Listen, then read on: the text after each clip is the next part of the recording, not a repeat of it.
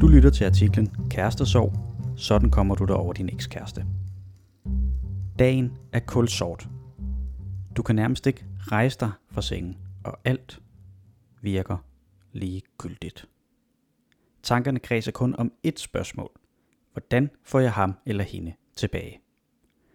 Sådan føles det sikkert, hvis din kæreste lige har slået op med dig. Men husk lige på, det her bliver ikke ved.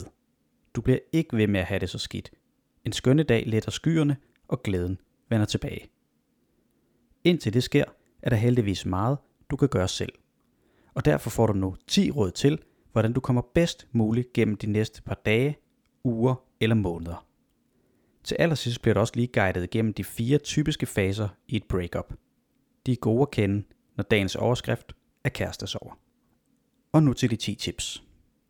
Start med at give dig selv lov til at være ked af det. Nogle dage går det skidt, og det skal du bare acceptere, også selvom du måske ikke har lyst.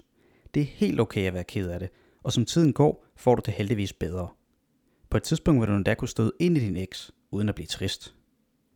Det andet råd er at tale med andre om, hvordan du har det. Det hjælper at dele din smerte med andre. Faktisk lyder en talemåde, at delt sorg er halvt sorg. Så hvis du får sagt højt, at du er ked af det, kan det faktisk være en hjælp i sig selv. Tal for eksempel med dine forældre, en god ven eller din bedstemor. De kan lytte til dig og måske endda fortælle, hvordan de selv er kommet igennem kærestesorg. Kærestesorg kender stort set alle mennesker til, så de ved, hvad du går igennem. Det tredje tip er at stoppe negative tanker om dig selv. At dit forhold er slut, betyder nemlig ikke, at der er noget galt med dig. Hver dag går kærestepar over hele verden fra hinanden. De vokser fra hinanden, de er for forskellige, og der er langt fra altid nogen skyld. Når vi er kærestesorg, bliver vi let vores egen værste fjende og tænker, hvis bare jeg havde været mere, eller hvis bare jeg havde gjort sådan, så var vi måske stadig sammen. Stop disse tanker, for på den måde stopper du den smerte, disse tanker fører med sig. Øv dig i stedet i at være en god ven for dig selv. Hvordan du gør det, har vi faktisk skrevet en artikel om, og linket finder du i den skrevne artikel eller i beskrivelsen, hvis du lytter med via en podcast-app. Du kan også prøve at skrive dine tanker ned. Måske er du vred eller rasende på din ekskæreste. Måske er du forvirret, eller måske har du svært ved overhovedet at mærke, hvad der sker inde i dig selv lige nu. Dine tanker og følelser kan være rigtig vanskelige at få styr på. Prøv derfor at skrive nogle af dine tanker ned, sådan for dig selv, hvor ingen andre læser med. Skriv frit derudad. Luk din vrede ud, hvis du har brug for det, eller din smerte, din længsel, dine fantasier eller dine frustrationer. Og gem alt, hvad du har skrevet. Stille og roligt vil skriveprocessen hjælpe dig med at få styr på dine tanker og følelser. Både fordi du kommer af med en hel masse, mens du skriver, og fordi du senere kan genlæse dine tekster og se, at du har bevæget dig videre.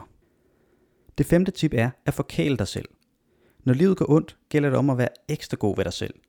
Så se en god film, gå en lang tur eller gør noget tredje, som gør dig glad. Det får ikke kærestesorgen til at forsvinde, men det kan måske hjælpe dig med at glemme den for en stund. Er du i tvivl om, hvad du skal gøre, så prøv at tænke på, hvad du vil gøre for at mundre en god ven op i hårde tider. Og prøv så at give dig selv den samme omsorg. Et andet tip er at fjerne din ekskæreste fra sociale medier. Du kender måske det her.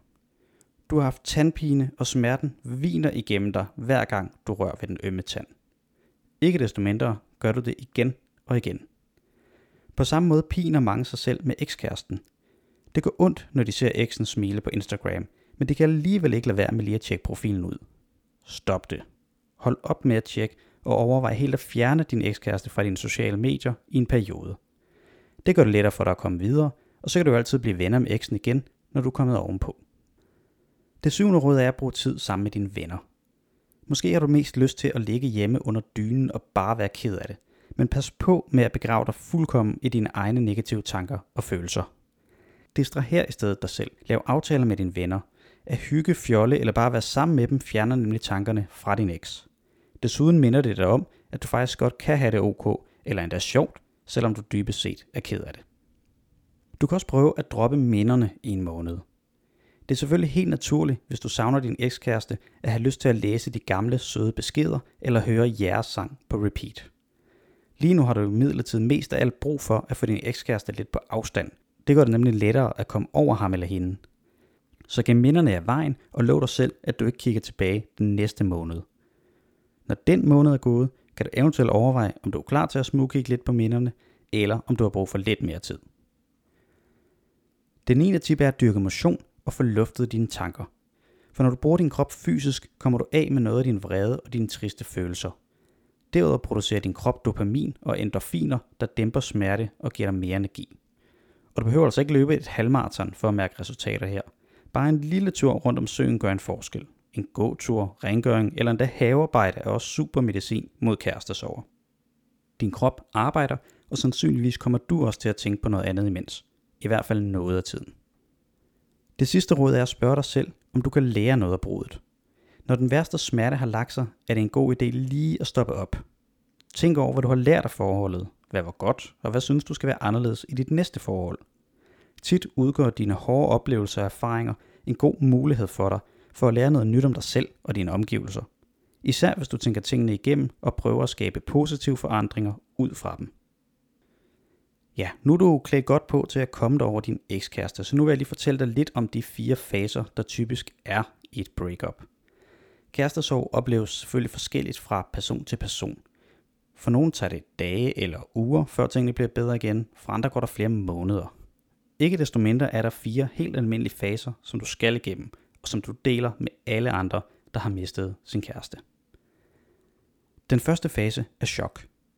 Du tænker måske, hvor kom det fra? Du forstår det ikke, er forvirret. Du kan næsten ikke tro, at det er virkeligt. Nogle af symptomerne på dit chok kan være, at du synes, at alt virker håbløst. Du føler dig ikke som dig selv. Du sover meget, fordi det giver dig en pause fra sorgen. Du har måske fysiske smerter i bryst og mave, eller dit humør svinger måske meget mellem gråd, vrede og handlingslammelse. Den næste fase er krise. Virkeligheden begynder at gå op for dig. Dine følelser svinger stadig, og du ryger som et pendul mellem vrede, sorg, ensomhed, savn og kærlighed. Nogle dage kan det føles som om, at du er ved at blive dig selv igen, andre dage er du stadig helt nede i kulkælderen. Når du er nede, tænker du måske på, om du nogensinde bliver glad igen. Og dine minder og dit håb fylder tit også en del. For eksempel håbet om, at I finder sammen igen. Hvis nu jeg laver om på mig selv, så vender han eller hun måske tilbage, er helt naturligt at tænke her. Den tredje fase er bearbejdning. Her har du sluppet håbet om, at din ekskæreste tager dig tilbage. Og du er måske endda begyndt at synes, det er helt okay. Måske håber du stadig lidt en gang imellem, men du kan sagtens feje tankerne væk. De voldsomme udbrud er også forsvundet. Og så er det nu, du begynder at tænke tilbage på jeres forhold på en ny og mere konstruktiv måde. Hvad var det egentlig, der gik galt? Hvad kan du måske tage med erfaringer fra jeres forhold? Du drømmer måske om en ny livsstil, nyt tøj og helt nye interesser. Du er i en fase, hvor du genopbygger dig selv. Du har lyst til, at det i fremtiden skal være meget bedre end før. Den fjerde og sidste fase er accept og nyorientering. Nu begynder du nemlig at være på fod igen. Du får lyst til at se andre mennesker. Det er blevet okay, at I ikke længere er kærester. Og selvom humøret nogle dage stadig rammer gulvet med et ordentligt plask, jamen så bliver der længere og længere imellem.